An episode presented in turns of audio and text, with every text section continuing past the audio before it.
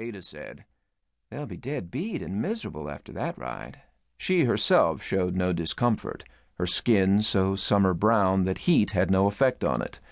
Her clothes were a plain dark skirt, white shirtwaist, and buttoned shoes.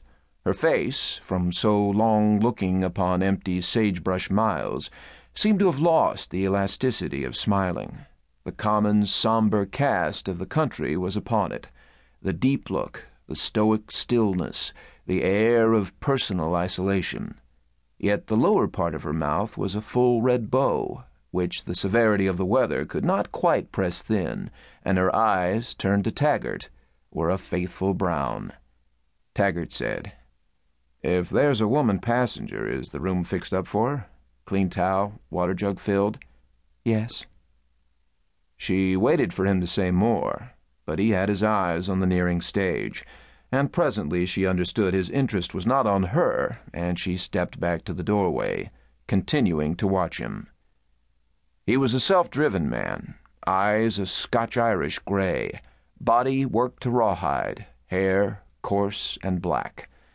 The ambition to get on had brought him to this forsaken spot, where in a year's time he had rebuilt the bridge and had enlarged a makeshift hut into a pleasant stopping place. In a land where climate and hard living made all tempers short, he had as rough a temper as any.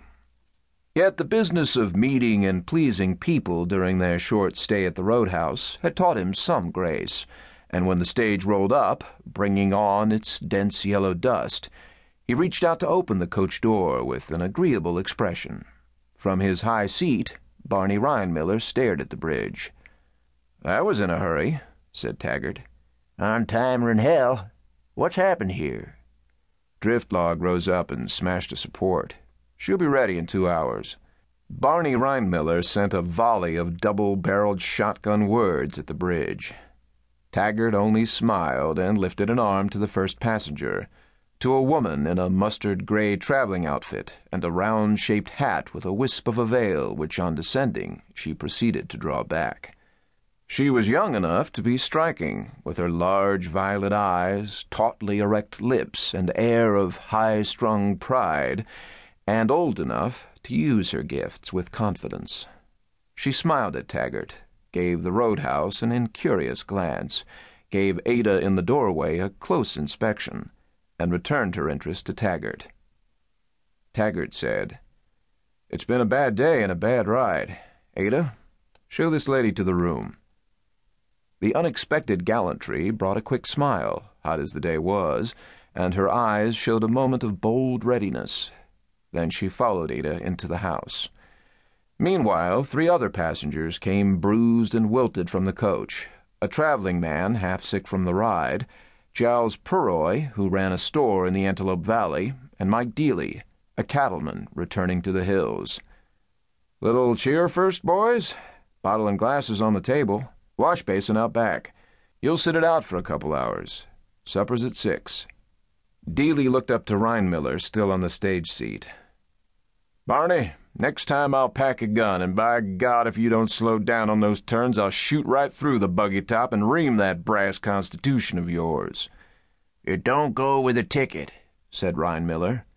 He tossed the reins to Taggart and came down with the small swagger of a man who knew his business and knew everybody else knew it. The two unhitched the horses, drove them to the corral, and unharnessed. They pegged the harness until time came to lead in the four fresh horses always waiting here for the hard run to Antelope Valley. Hundred ten on the flat, said Reinmiller. Must be hundred twenty down here. It ain't worth the money. He walked back to the stage and got a bundle from the boot. Chamberlain sent you some old newspapers. I'll read 'em next winter when I get time to sit down. Paper the rooms and read standing up. Reinmiller pointed toward the rim. Buff Court's coming. Past him at the Willow Spring Hump. He watching his hind trail close. New trouble? Same old trouble. High Sproul died, and they got out an indictment. And Buff heard the grand jury was going to do it and lit out. Sheriff's on his tail. Mr. Huckabine? asked Taggart laying the slightest emphasis on the title.